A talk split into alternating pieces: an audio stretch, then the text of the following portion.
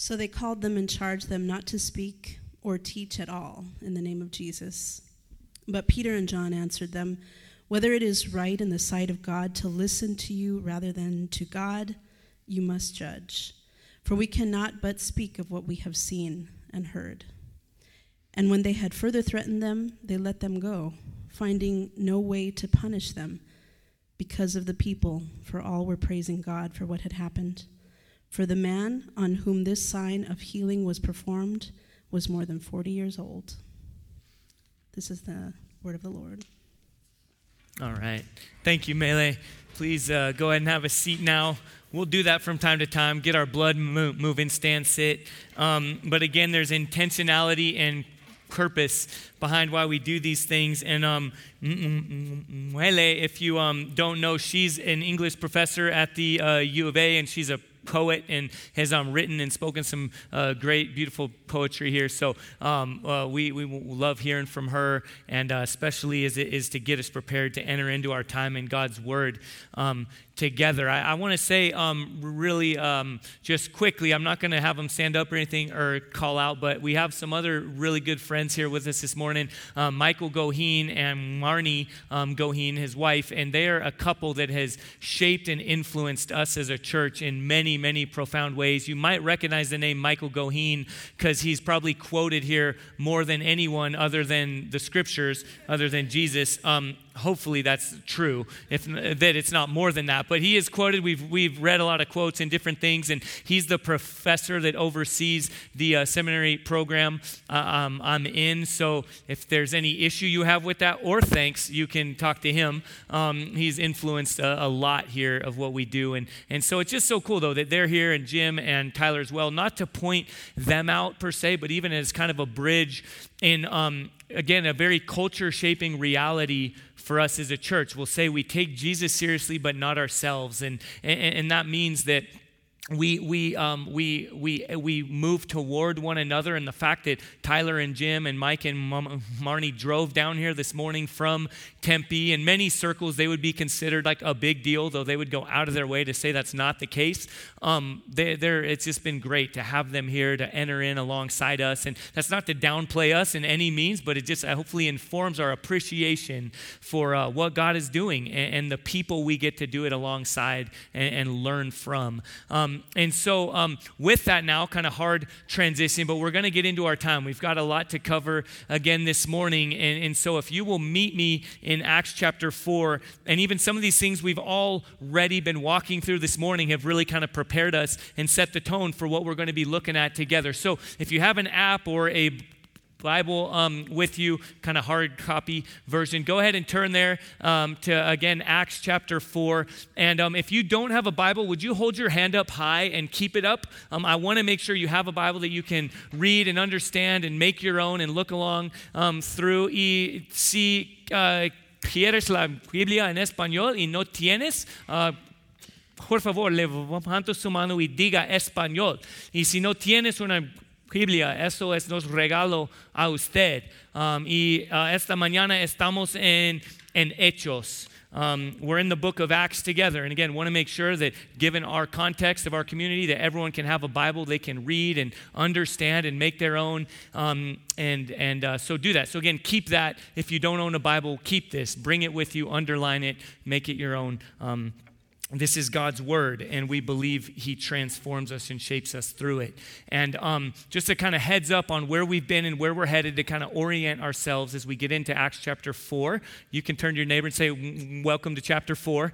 Um, we do that just uh, again we've been walking through consistently um, this entire this book of acts and Acts, if you remember, just kind of audience participation. I need that every once in a while. I'll even ask for some amens and kind of make sure we're all tracking together. So, um, um, it, what's the right, proper title? It's the Acts of, of God. That's right. So we're not going to do Dead Poets Society and have you rip out the heading in your Bible or whatever that likely says the Acts of the Apostles. But um, we, we need to rightly understand that the real story being communicated here, the real message is this. It's that, it's that God is revealing and, and, and um, unfolding his mighty works through the Holy Spirit whom he has sent through Jesus God the Son lived, crucified, risen from the dead, ascended to the right hand of the Father, and then calling a people to faithfully wait on him and respond to him. And then he sends his Holy Spirit, the very Spirit of God, to empower, it's a key word, empower his people to carry out the very works of God. Okay, so let's all repeat that after me. No, that, that's a long title, okay? So it's but it's helpful to just again remember the acts of God. And that's key because as we look at, we'll even see this morning, and as we our, our first flinch, we're very individualistic, even very narcissistic in our propensity and our nature. And so we need to be reminded that as we hear these things, the call and the charge is to, is to respond and to consider our, our, our, need for and how we derive everything about our lives, our identity, our purpose from God. Okay, so that's that's we need to we need to continually communicate that in, into ourselves, and not if our eyes roll back as we hear that, maybe that's a good a good thing because we're hearing it enough. Okay, this is the acts of God, and so what we'll see specifically um, as we walk through this time in Acts chapter four, verses one through twenty-two, is this: we see that God's power confronts, and then God's power emboldens, and God's power compels. Okay, so that's to help us get some handlebars for this larger text that we're walking through this morning. Big idea God, God's power, and, and what He's doing in and through His people. Okay, God's power again confronts, emboldens, and compels. So with that, let me let me pray now what has been called the prayer of illumination. That's not just a healthy transition. This is again to remind ourselves that as we read God's word, we need the very Holy Spirit that we're talking about and understanding. Um, we need Him to to enable us to hear and to respond appropriately to the good news of Jesus. Amen. So let's let's uh, let us uh, pray together. Um, again. Uh, Heavenly Father, thank you for this time. Um, we have. Now I, I, pray that as we get into it together, that we will, um, Lord, engage, that you will enable us to engage, to open our hearts and our minds and our ears and our eyes to see and respond to the good news of Jesus and the implications, um, Lord, what that means for us as individuals and as a community. Lord, I pray that we would confess where we need to and that we would uh, um, um, uh, uh, respond in, in, in, in, worship to uh, the good news and the grace, um, again, as you, as you show yourself to us uh, this morning. We pray all this in Jesus' name. Amen. All right, Acts chapter 4, um, picking up in verse, in verse 1 uh, together here. And um, as they were speaking to the people, the priests and the captain of the temple and the Sadducees came upon them, greatly annoyed because they were teaching the people and proclaiming in Jesus the resurrection from the dead.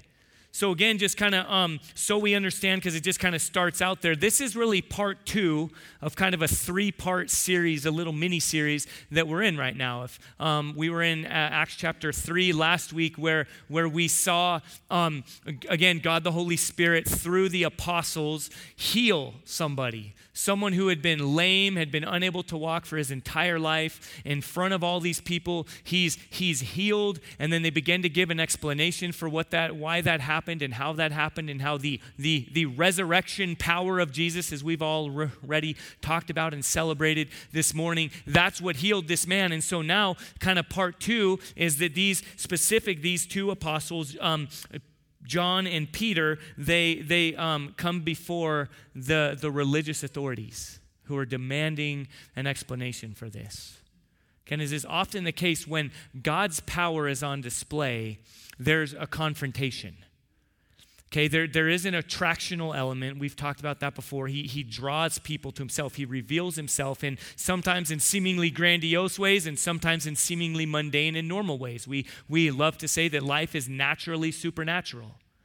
And yet, also, there's often a kind of a, a hostile confrontation with us individually as well as with any one or group of people in authority where there's power. Okay, when, when, when God's power comes, there's a confrontation. And, that, and we see that right here this confrontation that these religious authorities um, are annoyed. I don't know about you, but I don't like that word annoyed.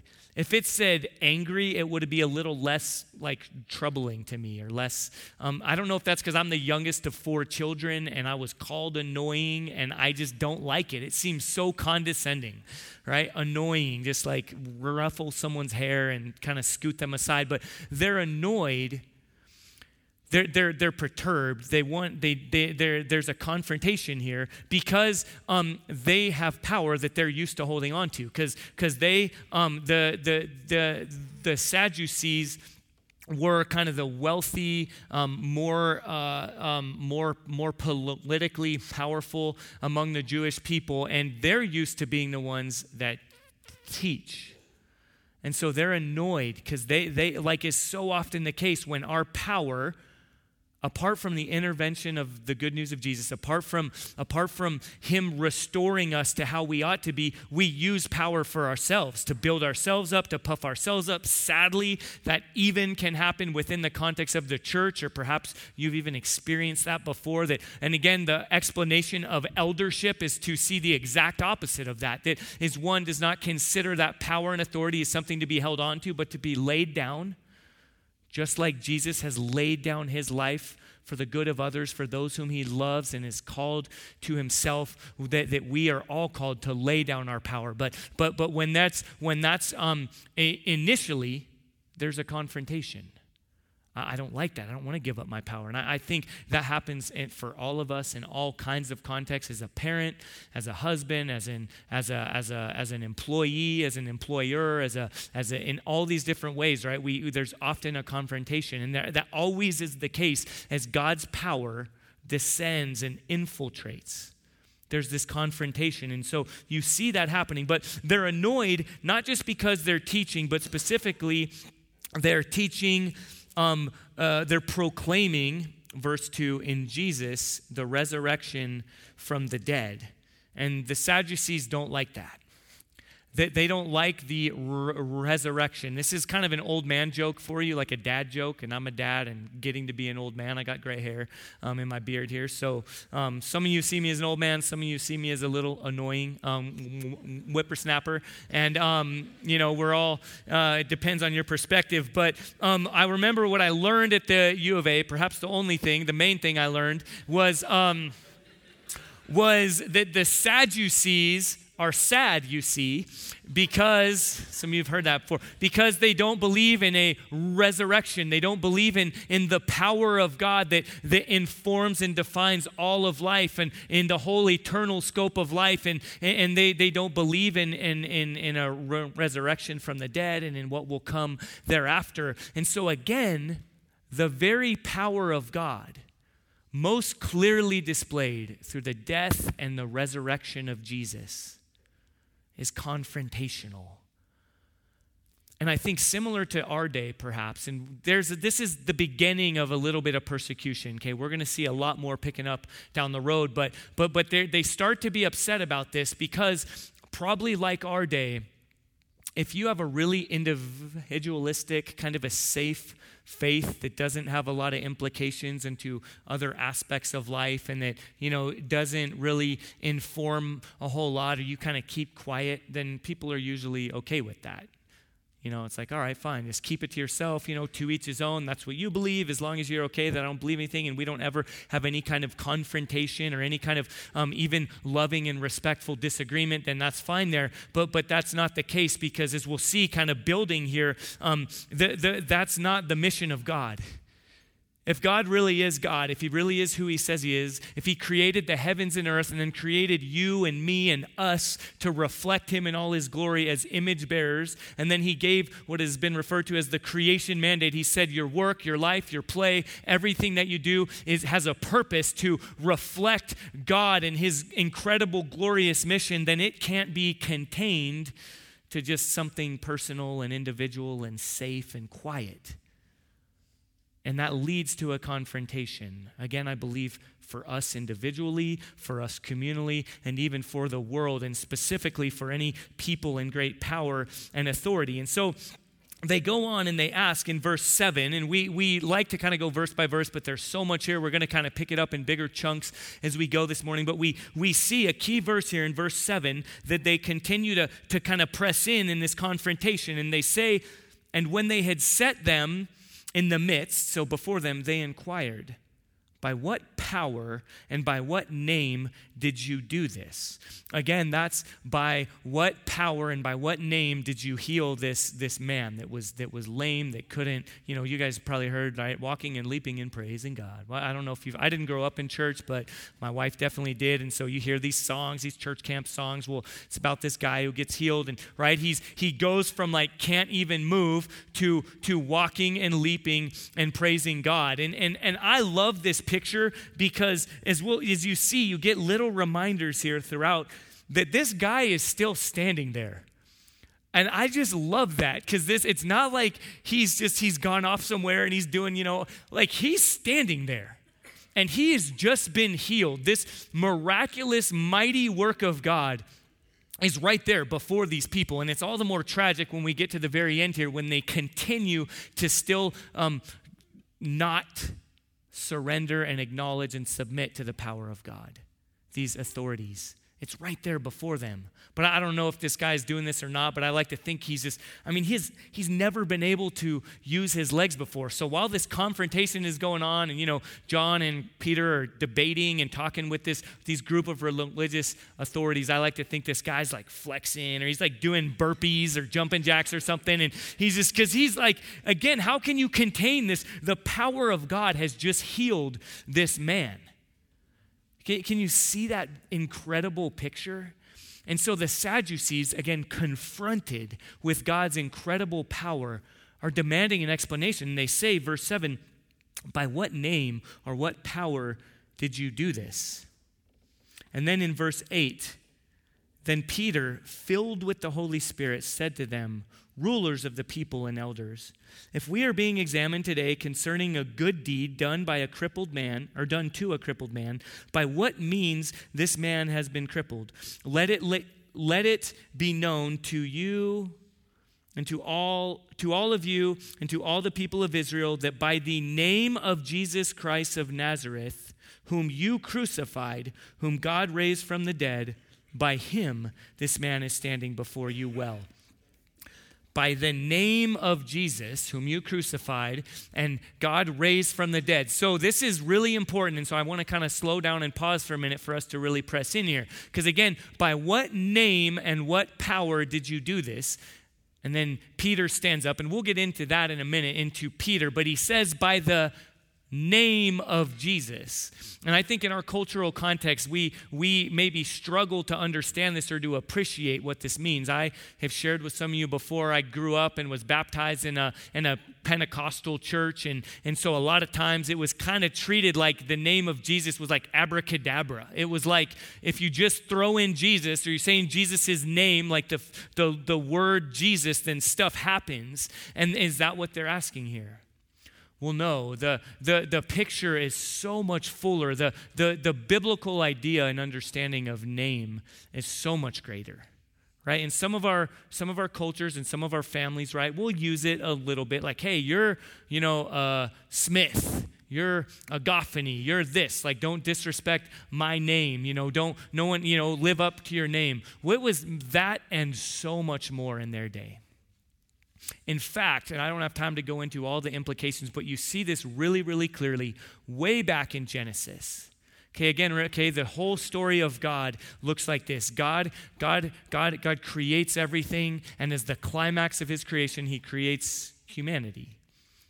And it says, in the image of God, he created them, male and female. And, and so that's like God giving his name his reflection of himself, all of his power, his might, his, their, our identity and our purpose and everything about us is directly derived from God. And then when sin enters into the picture, when we all, like sheep, have gone astray, essentially, individually and corporately as humanity, essentially given God the finger, the middle finger, and saying, Thanks, but no thanks. I want to do it um, apart from you. I want to establish my own identity, my own purpose, my own life apart from you. I don't want I don't want to get who I am from you. I don't want you to mess with my relationships, with my work, with my play, with my everything that I do. I want to establish me and I want it to be all about me.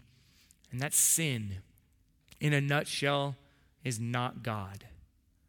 It's the name of God dismissed and departed from and then the realities of that lived out identity, purpose, call, mission, pleasure, everything derived apart from God. And then you see that most clearly, or very clearly, in Genesis chapter 11. And you don't have to turn there with me. I'll just kind of, again, these are just kind of snapshots, but to help us understand what's going on here in Acts chapter 4, in what is called the Tower of Babel, um, which is, which I just did a little illustration for you when I stuttered. I was babbling. Um, the Tower of Babel is, is a time where there's this key where God enters in, God descends, and the, God incarnates. He comes down to his people and disperses them and confuses their language, doesn't give them all stutters, but he makes them where they can't understand each other. And we talked about that in Acts chapter 2, God restoring this. But here's the deal why did God break them up? Okay, listen to me. Are you, are you there with me? He breaks them up because he says, lest they establish a name for themselves apart from me and be and be lost and be without hope. God says they all understand each other. They're in this, they're at this great point of tension where they're going to establish a name for themselves apart from God once and for all. And so lovingly and yet severely, God enters in and disperses the people and breaks them up to save us from establishing a name for ourselves apart from Him. And so now, fast forwarding here to Acts, and you see this that theme picking up consistently and even in like philippians chapter 2 that at the name of jesus every knee will bow and every tongue will confess that jesus is lord and that god raised him from the, from the dead not from the bed we all raised from the bed raised jesus from the dead the name of Jesus. And so when they're saying the name of Jesus, it's significant. Okay, it is again, this is all encompassing. This is all of life here. And so when Peter gives this explanation and says, let it be known to you and to all of Israel, to all the people, that only through the name of Jesus, that's the whole picture. That's again, that is the that is the deity, God the Son, eternally existing, the, the life coming in, the, the life of Jesus, right? We celebrate from eh, eh, at, at Christmas that he came and took on flesh and dwelt among us in grace and truth. And then he was crucified and God's power displayed by putting death to death through Jesus dying on the cross and then victoriously raising from the dead and then and then and then again revealing the very power of God that we're talking about here. Jesus Christ by his name and his resurrection power this man has been healed and then ascending to heaven and then sending God the Holy Spirit so that that very power of God will now indwell and work in and through his people by that power by that name alone can salva- salvation be found. Let it be known. And again, this salvation is not just one day I'll be forgiven and I'll I won't have to go to hell and I'll get to go to heaven and just kind of be up there floating around in this idea but no it's a it's a much fuller all-encompassing picture here of Jesus restoring what has been broken in every way as it ought to be. And salvation yes that is true but but but but being saved from judgment and also saved into um, all of life now and, and continuing into all of eternity where identity and purpose and name and job and work and play and relationship is all directly derived from, from God and from His name. Now, what's going on here, too, I want us to notice is, is, is, is no less than absolutely significant, where Peter is the one who's evangelistically interacting right now with these authorities. And I think, I, have spent some time on this, when he says, when he says, Who you crucified, Jesus, whom you crucified. I, I, I don't think he's just digging in there. I don't think he's like throwing a little v- verbal jab to try to, you know, put these guys in their place. Um, because these are the very people who tried Jesus and handed him over to the Romans to be crucified. Okay, so that's true. This is the same council. Caiaphas, the high priest, and the high priestly family were told there. These are the same ones before whom Jesus stood and who he was tried and then handed over to the Romans. So that's true. But what do we know about Peter? Just a couple months ago, he too participated in the crucifixion of Jesus right he was a he was an onlooker he was a silent friend of jesus who denied him three times so I, I think there is an evangelistic um, thrust here as Peter is saying, Jesus, whom you crucified, of course he knows and can say, and who I denied.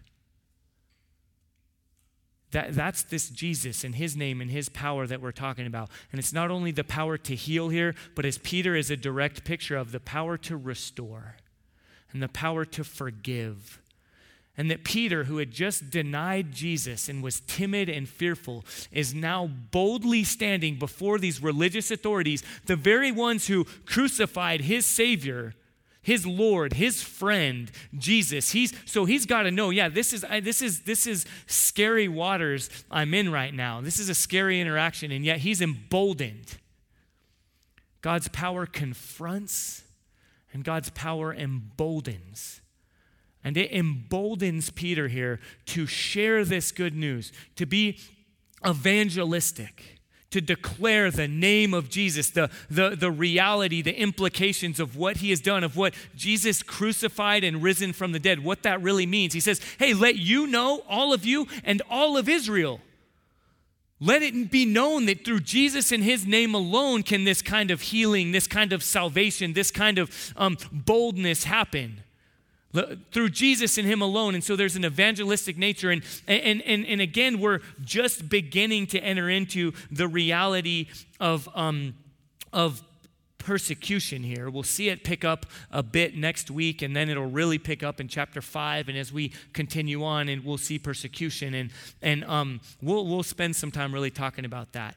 And, and yet, what I think we need to talk about right now today Okay, I know we all experience different forms of persecution in different ways, and you know what it looks very differently for all of us. I know it looks very differently for us here in Tucson, Arizona in 2017 than it does in other parts of the world right now.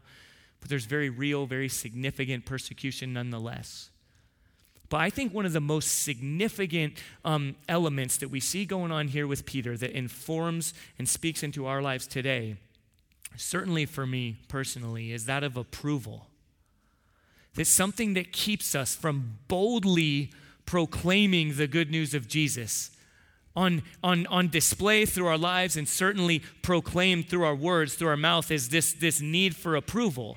Um, I, I've shared this before. This is one of my great struggles, and I, I expect probably many of us in here is, you know, I want you to want me and need you to need me and love you to love me and whatever that teeny bopper song is that those words come from but it's i mean i, I resonate with that. Like and, and I'll, I'll just share briefly with you guys that i've experienced persecution in a maybe more like what you think of. Um, it's it's it's kind of funny. I was in another part of the world when I was about 19 or 20 years old, and, and one event led to another, and we were out and handing out some some things and talking to people about our faith, this faith in Jesus. And just fast forward, this true story. This happened about 10 or 15 or so religious extremists in that particular context were upset with what we were doing and confronted us and tried to like take my books and kind of got and it, and it lasted about five hours and it literally ended with me and the person i was with running down an alleyway and calling our friends on these like really ancient like cell phones like think you know Saved by the Bell for the handful of us who remember that like massive cell phones like hey okay meet me and then this van pulls up and the doors open and we dive in and then the doors shut and we you know peel out and then these these guys are like you know shaking their fists and all this and and it's a true story and it and when i even when i it's like all that happened and I even struggle to remember, like, was it really that big of a deal? Were our lives really in danger? And maybe, and more the the local people that we were working with, where it was more for them um, to protect them and stuff. But here's the deal um, my conversations with my own dad on the phone or with a coworker or a neighbor, for me personally, are, are much more difficult. Like that was kind of easy. I mean, I'm a really, especially then, was a, like a really dumb, arrogant, you know, kind of. I thought myself as like Jesus's version of Jason Bourne, and you know, running around alleys, and it was fairly. It was just, you know, so I could tell the story and it's cool and people lean in. But the the more difficult is to have conversations with someone who might think less of me and, and, and now don't swing to the other extreme, okay? We don't have to go out of our way to be offensive. We don't have to have bumper stickers that are just instantly make people want to ram into the back of your car and, oh, for the name of Jesus, I'm, I'm mean. You know, that's not at all the case. But we are told that the gospel, the power of Jesus, the very name of Jesus, the, the confronting power of Jesus is, is offensive to all of us. And so to, to share that can be really scary, certainly for me. And so I think you see God's power. He doesn't just say, now go out, go try harder, go be bold, go like I could have run through alleyways and all that kind of in my own strength. Like I could have done that. But to but to be emboldened to share my faith when it's scary and the, the reality of, of someone's approval um, being in question of me, that that does take power and boldness. And I think similarly for Peter, right? He just denied Jesus months, perhaps months before. And so now here he is, um, you know, boldly proclaiming the name of Jesus. And then down in um, verse uh, in verse 13, you see again, kind of jumping down, you see more of this, this head scratching reality here for these religious authorities. They, they read, or we read now in 13. Now, when they saw the boldness of Peter and John and perceived that they were uneducated common men, they were astonished. And they recognized that they had been with Jesus.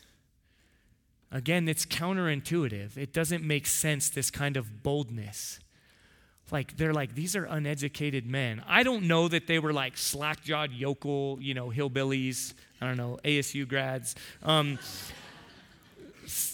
I love you, those of you. Hey, we're making up for lost time here with how many Tucson digs we have gotten over our, our days. But Okay, but either way, they're uneducated. They're certainly not as educated as these authorities before whom they're talking. Okay, the people they're interacting with, they're not, and they're and they're thinking of power in these lenses that we would normally understand and they're and they're confused. Again the confronting emboldening power of god through the holy spirit sent by the victoriously risen jesus. I know that was a lot of hyperbolic adjectives right there but like this is this is massive and it can't be explained just with oh yeah these are smart influential people.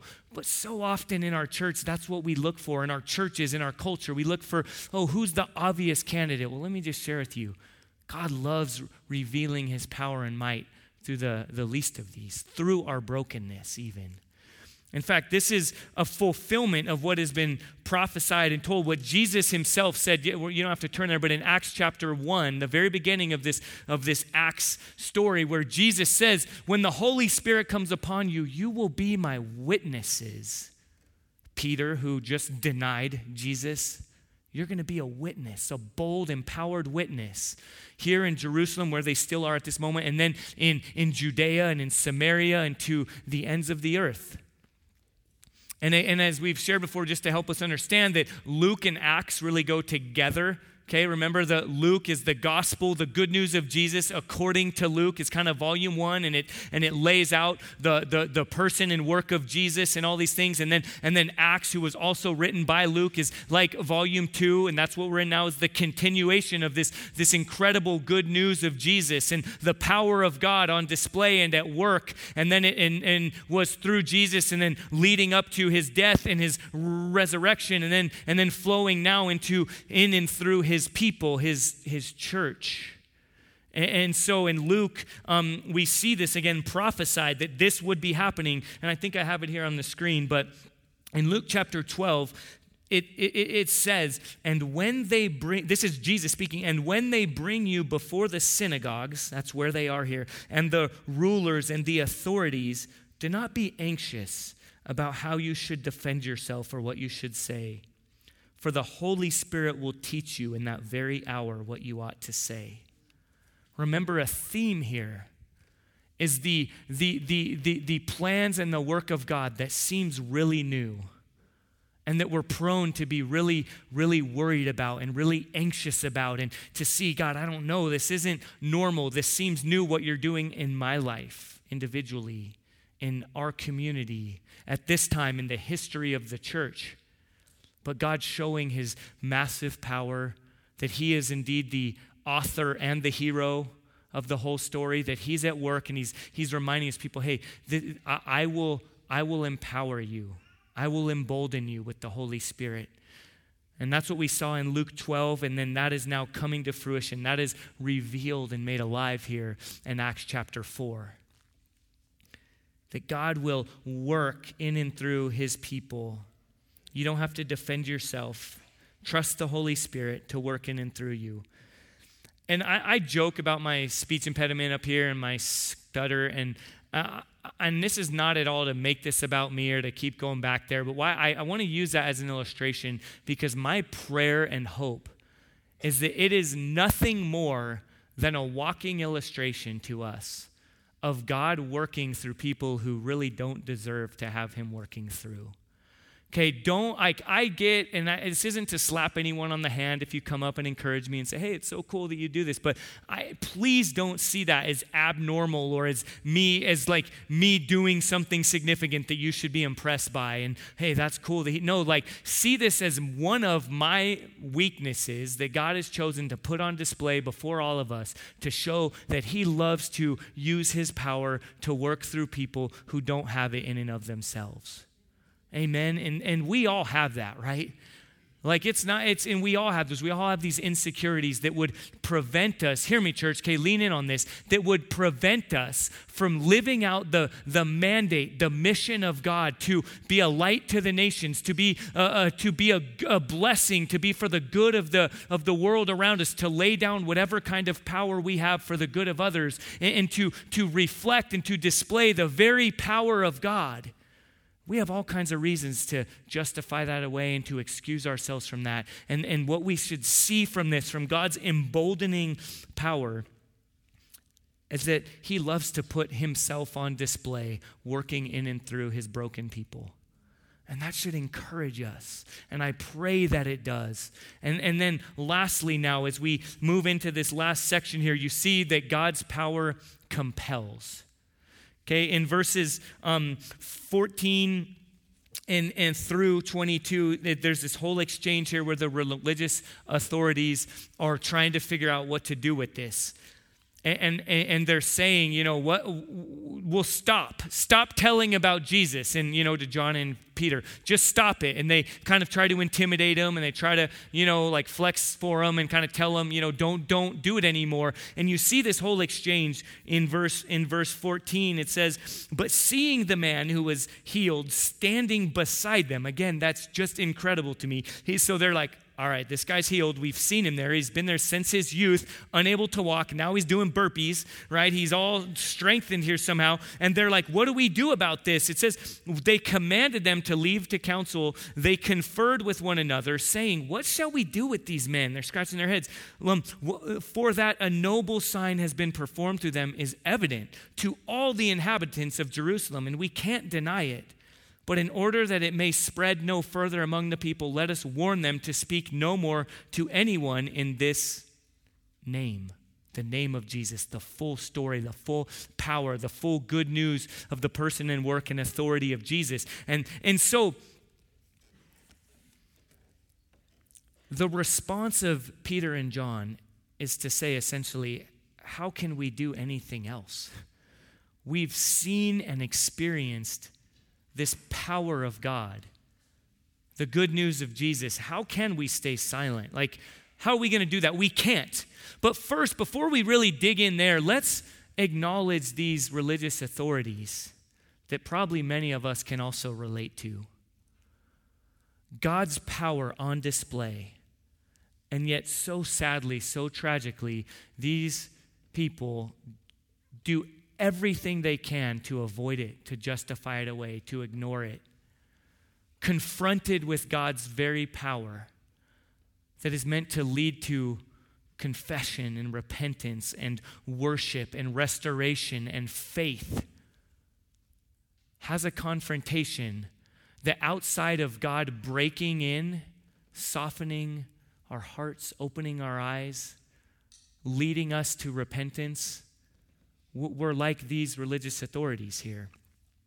And I know there are stories within our congregation that where a spouse has come to faith in Jesus and is now walking with Jesus and the other spouse is not quite there yet. And and and perhaps you're at a point where you look and you say, I see before me this transformation. I see the very power of God that turned my husband, who was arrogant and proud and mean and cruel, to now still broken, but being restored and forgiven through this, this work of Jesus, this good news of Jesus. But maybe there's some other reason. Maybe it's something else. I see my wife, who was this way, who was walking away from God, who lived a, define, a life defined by not God, who chose self over everything else, and has now somehow turned around and is living for God's glory and my good and the good of others. That is a miraculous display of the power of God. And I pray that we would be cut to the heart, that our eyes would be open and our hearts would be softened, that you would see and believe. In our time of response that we're about to move into, we Every week we have this time of responding to, to the good news of Jesus, to the gospel. And, and it's an exciting time for me. I, it's, I don't know what's going to happen. And even as I pray, sometimes I'm overwhelmed with it as we move into our time of response each week because I know something's going to happen. I know that the word of God is sharper than any two edged sword and that the good news of Jesus does not come back void, that it's working, that, that though the, the flower, the, the grass withers and the flower fades, the word of our God endures forever and is profitable for teaching and for rebuke and for conviction and for, and for uh, every kind of response of, of glorious submission to Jesus. And so, as we, uh, I pray for you, even right now, that as we will respond in a moment, that something happens. That God is cutting to the heart and is compelling, is leading you to no longer feel the need to stand arrogantly and to deny the very work of God, but in turn to see and believe and respond and worship and entrust your life to Jesus, who loves you and laid his life down for you. And there's also a compulsion by these. Okay, that, that very last part here, it says um, that they, they, they saw that they had been with Jesus. And because the apostles, because Peter and John had seen the very power of Jesus and had experienced the gospel transforming them, changing them, I don't know everyone's story in here, but I know that God has radically and mightily and powerfully worked among us. And when you have been with Jesus, when you have tasted and seen his good news working in you, then we can do no other than for Him to work now through us, for His power to compel us to simply say, as these guys said, as, as um, Peter and John in verse 19, they say, whether it's right in the sight of God to listen to you rather than to God, you must judge. For we cannot but speak of what we have seen and heard. When we really come face to face with Jesus, we can do no other than simply share what we have seen and heard and experienced. So now, as we do respond together, church, I want to ask just a couple questions for us to individually and communally consider. How does the power of the Holy Spirit confront and challenge you? Are you living for another name? Is your obsession with your own name, your own identity, is that, is that hindering you from living for and by the powerful name of Jesus, sharing our faith? What would it look like for us to be emboldened by the very power of God?